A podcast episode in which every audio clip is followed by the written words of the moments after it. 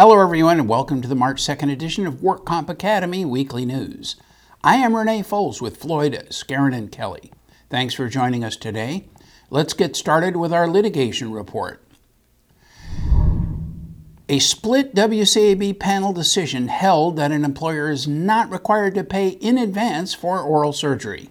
Here's what happened in the case of Murphy versus PetSmart. Kathleen Murphy was injured while working as a cashier for PetSmart. In 2001, the case was settled by a compromise and release for $20,000. But the defendant remained liable for reasonable future medical care. In 2012, applicant's treating physician, who was an oral surgeon, filed a request for authorization for dental treatment. He demanded an advance payment of $25,600 because of the amount of implants that were needed. The treatment plan submitted to UR included this request for an advance payment. The claim administrator issued a UR decision authorizing the requested care, but the UR approval letter did not expressly approve payment of any particular sum of money to the oral surgeon in advance. The defendant later agreed to authorize the surgery, but declined to make an advance payment as requested, and the doctor was advised that payment would be made according to a fee schedule. The physician replied again, demanding advance payment, and refused to accept a fee schedule amount without knowing what that amount would be. Ultimately, in 2013, the defendant issued a check in the amount of $25,510 to the oral surgeon as prepayment for the dental services originally requested in June of 2012. The parties then went to trial on the issue of a Labor Code Section 5814 penalty for delay. The work comp judge ordered payment of a 25% penalty, finding there was no medical or legal basis for the delay. Reconsideration was granted, and the penalty was reversed in the split panel decision of Murphy versus PetSmart. In reversing, the majority panel concluded that the defendant did not act unreasonably because it had no obligation to pay for applicants' dental treatment in advance. The Labor Code makes it clear that a defendant has no obligation to provide payment for medical services until 45 days after medical services have been provided. Thus, despite the oral surgeon's insistence that defendant pay for treatment in advance, there is no obligation to pay for medical or dental services before they have been provided. Commissioner Sweeney, however, dissented from the opinion, noting that the defendant was clearly notified that payment in advance was required for treatment due to the high upfront costs. The defendant approved the treatment even in the face of the requirement for prepayment, and after authorization, did nothing to retract or clarify this authorization for months. Any confusion, she says, in this case was caused by the defendant's approval of the suggested treatment without communicating that it did not agree to payment in advance until almost five months later. Thus, Commissioner Sweeney would have affirmed the decision that defendant deprived the applicant of necessary medical treatment for many months. And now our fraud report.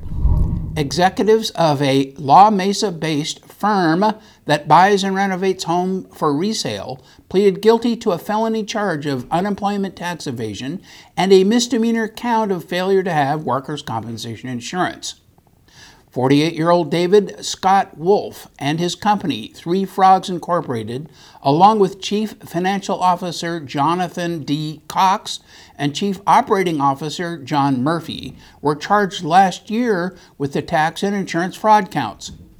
Wolf was also charged with a violation of safety standards in connection with the 2013 tree trimming accident that killed 42 year old Joshua Pudzi. Pudzi was trimming trees using a cherry picker when a large branch from a 60 foot eucalyptus tree fell on him. Wolf, Cox, and Murphy are scheduled to be sentenced on March 26th. And in regulatory news, a new law is proposed in, proposed in Sacramento that targets gender based apportionment in workers' comp cases.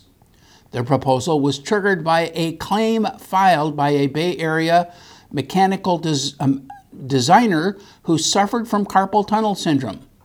The designer said she had her workers' comp reduced for a reason that was caught the attention of women's groups and lawmakers.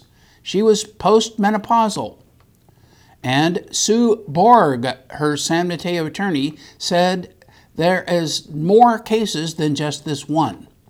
Borg said she frequently sees cases where women injured in the workplace are penalized for gender related factors like pregnancies and menopause. Assemblywoman Lorena Gonzalez will introduce a bill that would ensure that being female is not treated as a pre existing condition. The bill would prohibit a woman's workers' compensation from being reduced based on pregnancies, breast cancer, menopause, osteoporosis, or sexual harassment. Permanent disability apportionment law underwent major reforms under Governor Arnold Schwarzenegger in 2004. But despite those reforms, a study last year found that the California employer pays the highest workers' comp costs in the nation. But the bill's supporters say the issue of gender bias in workers' compensation is real, despite laws prohibiting gender discrimination. Supporters say the issue is especially evident in the way breast cancer is treated among firefighters and police officers. The California Applicants Attorneys Association is sponsoring the legislation. CAW gives examples, such as an Orange County hotel housekeeper who was injured moving a bed and was 100% disabled. But her employer was liable for only 2% of the injury based upon health conditions related to childbirth, obesity, age, and naturally occurring events.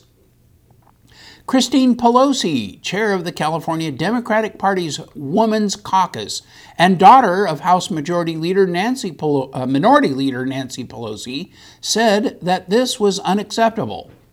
Officials from the California Nurses Association said she regularly hears of nurses having their workers' compensation reduced due to diseases found mostly in women that weaken their bones.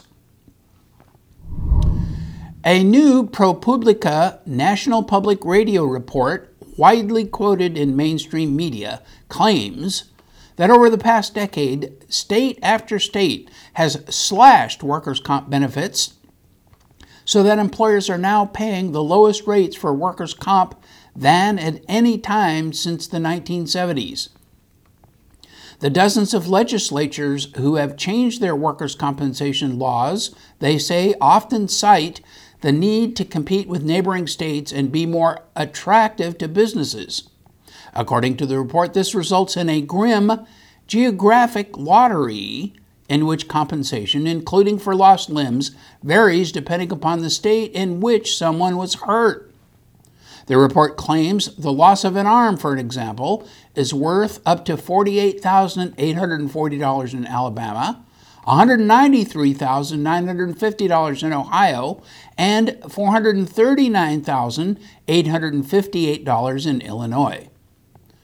The big toe ranges from $6,090 in California to $90,401 in Oregon.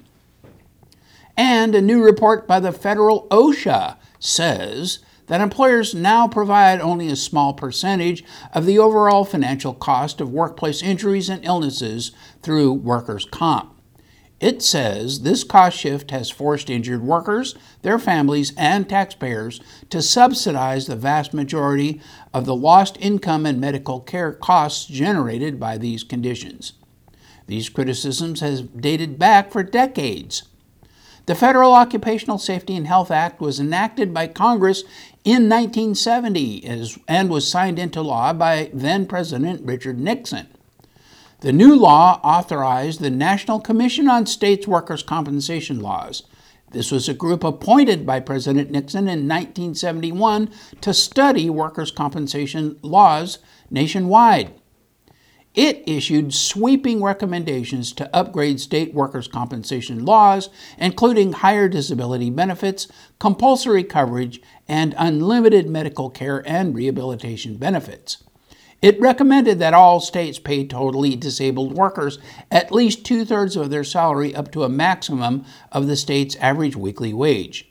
Still, Many states have not complied with the Commission's 1971 recommended, recommended standard wage.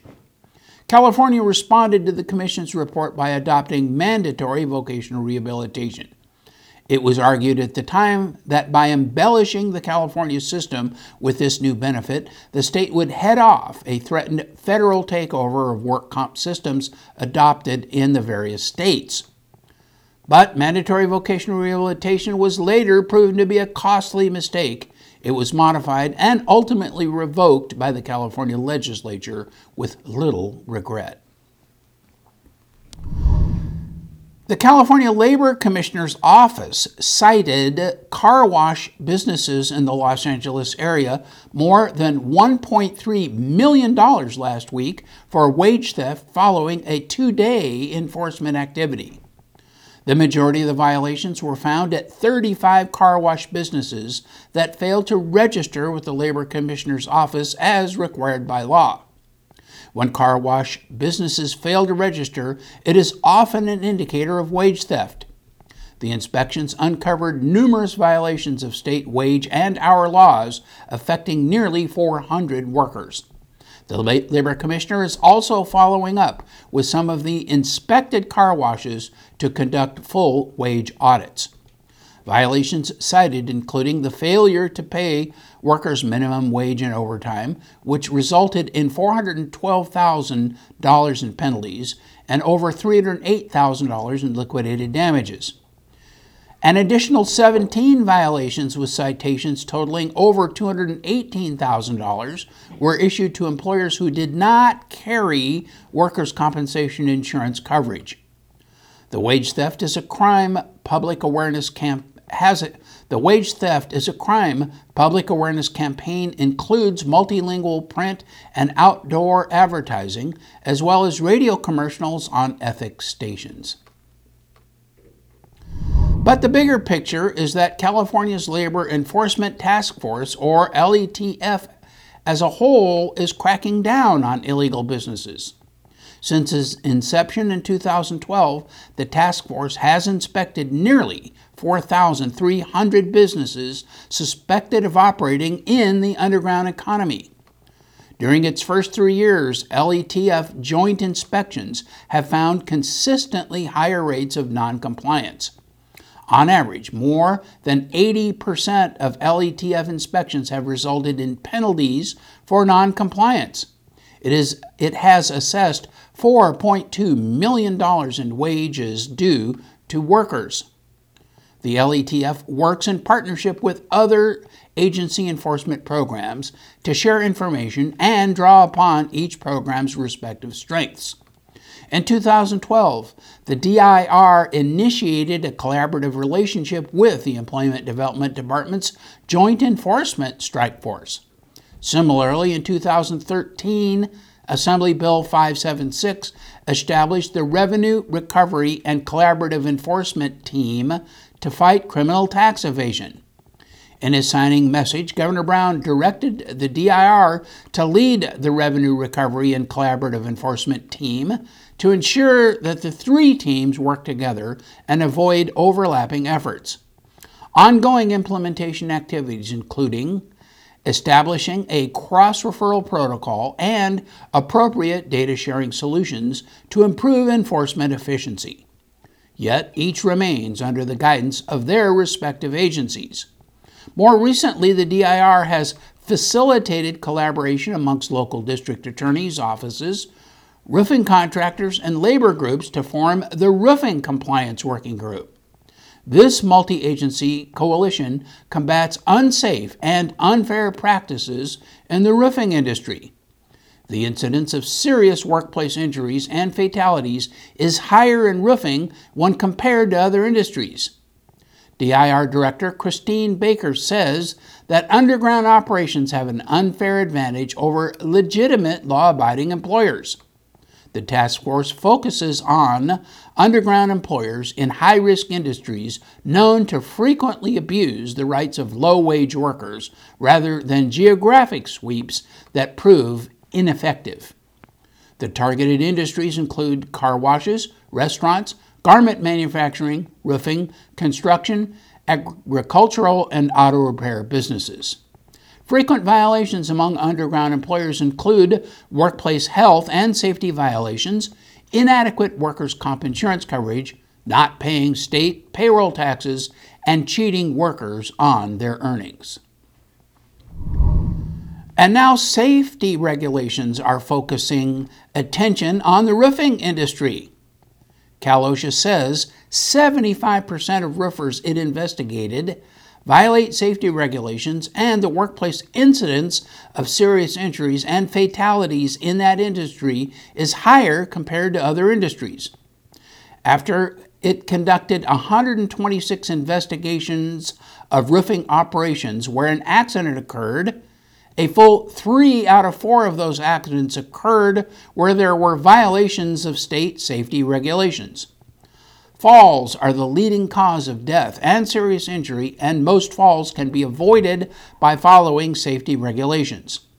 For example, West Coast Roofing employee Leopoldo Ritana fell 36 feet to his death in 2013 at a job site in Ventura.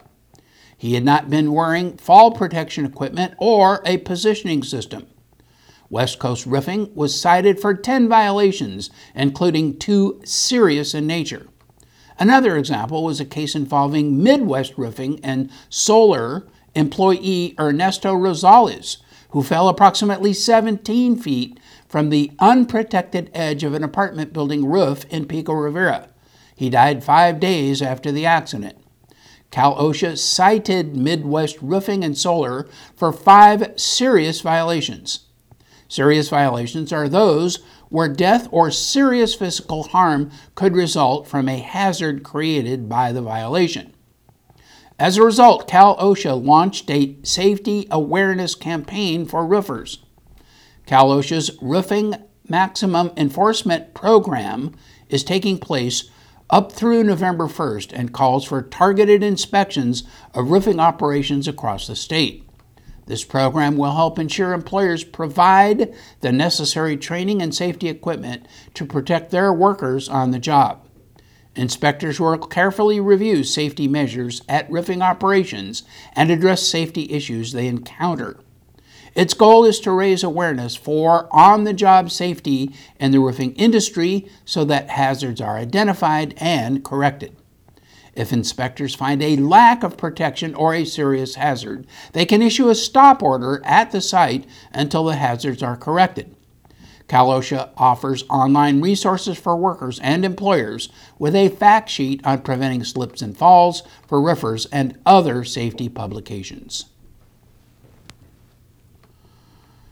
Prescription drug formularies may be on the horizon for California workers' compensation. Although only four states, Washington, Texas, Ohio, and Oklahoma, have state regulated drug formularies, four more are considering their use.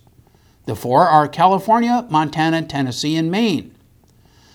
The claim is that formularies will reduce drug costs and curtail inappropriate treatment that may hinder an injured worker's ability to return to work. However, the specific way drug formularies work varies state by state.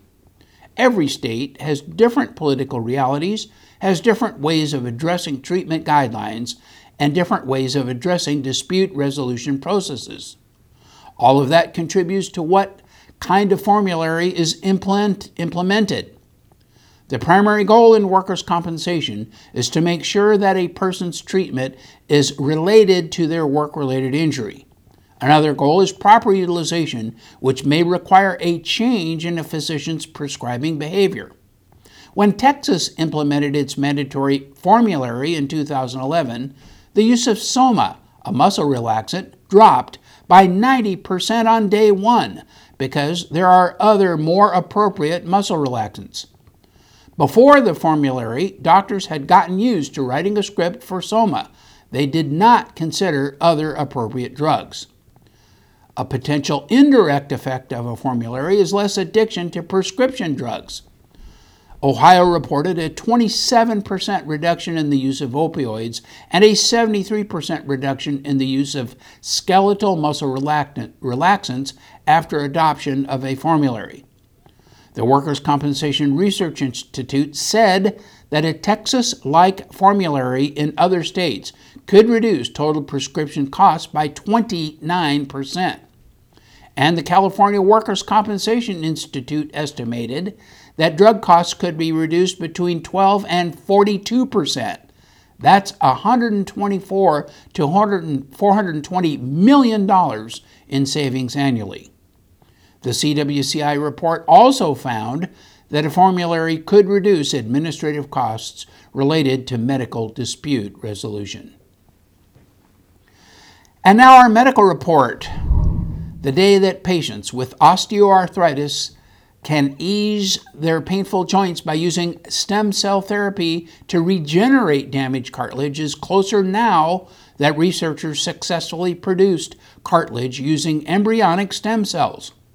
The success is attributed to a new procedure developed under strict laboratory conditions by researchers at the University of Manchester in the UK. Osteoarthritis mainly affects people over the age of 60 and is a major cause of disability. It is a degenerative disease caused by wearing away of cartilage in joints that have been continually stressed during a person's lifetime, including the knees, hips, fingers, and lower spine region.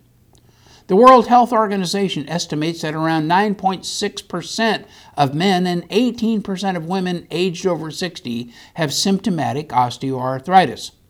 In their study, the team describes how they used the new protocol to generate uh, human uh, generate new cartilage from human embryonic stem cells. They implanted the precursor cartilage cells into damaged cartilage in the knee joints of lab animals. After four weeks, the cartilage was partially repaired. After 12 weeks, the cartilage surface was smooth and similar in appearance to normal cartilage.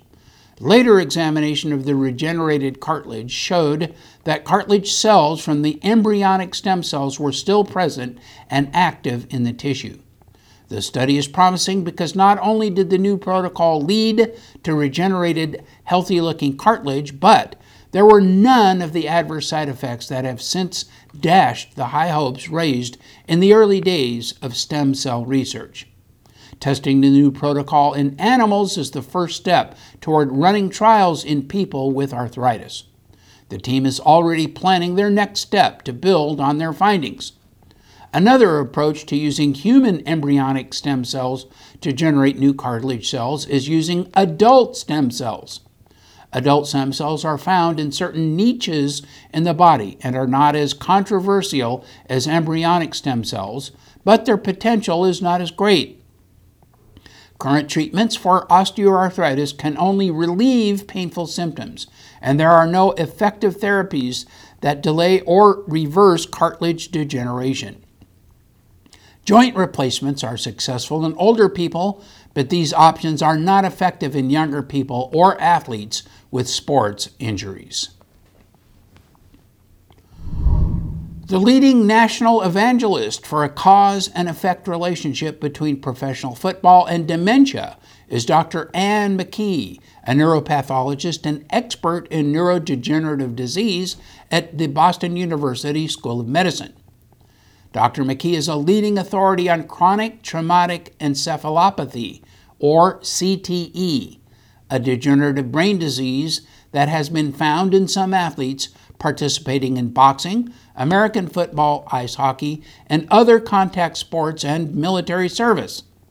Dr. McKee has presented her findings to National Football League officials and testified before the United States House Judiciary Committee, claiming that there is a cause and effect relationship. Her postmortem findings the, form the basis of the thousands of civil and workers' compensation cases that have been filed by former professional athletes for CTE. Yet, despite the public and media perception to the contrary, her findings have not passed the scrutiny and received the support of her peers. The British Journal of Sports Medicine published the consensus statement on concussion in sport following the fourth International Conference on Concussion in Sport held in Zurich in 2012. The leading medical experts in the world concluded in the consensus statement that CTE was not related to concussions alone or simply exposure to contact sports. As such, according to the consensus statement, the speculation that repeated concussion or subconcussive impacts cause CTE, according to them, remains unproven. The international conference will again convene next year for the fifth time to study the issue. And now more notable professional athletes are supporting the cause. New York Giants punter Steve Weatherford and former National Football League receiver Sidney Rice have announced they will donate their brains to medical research after their deaths. The two NFL champions want to help brain disease research, especially on the debilitating effects of concussion.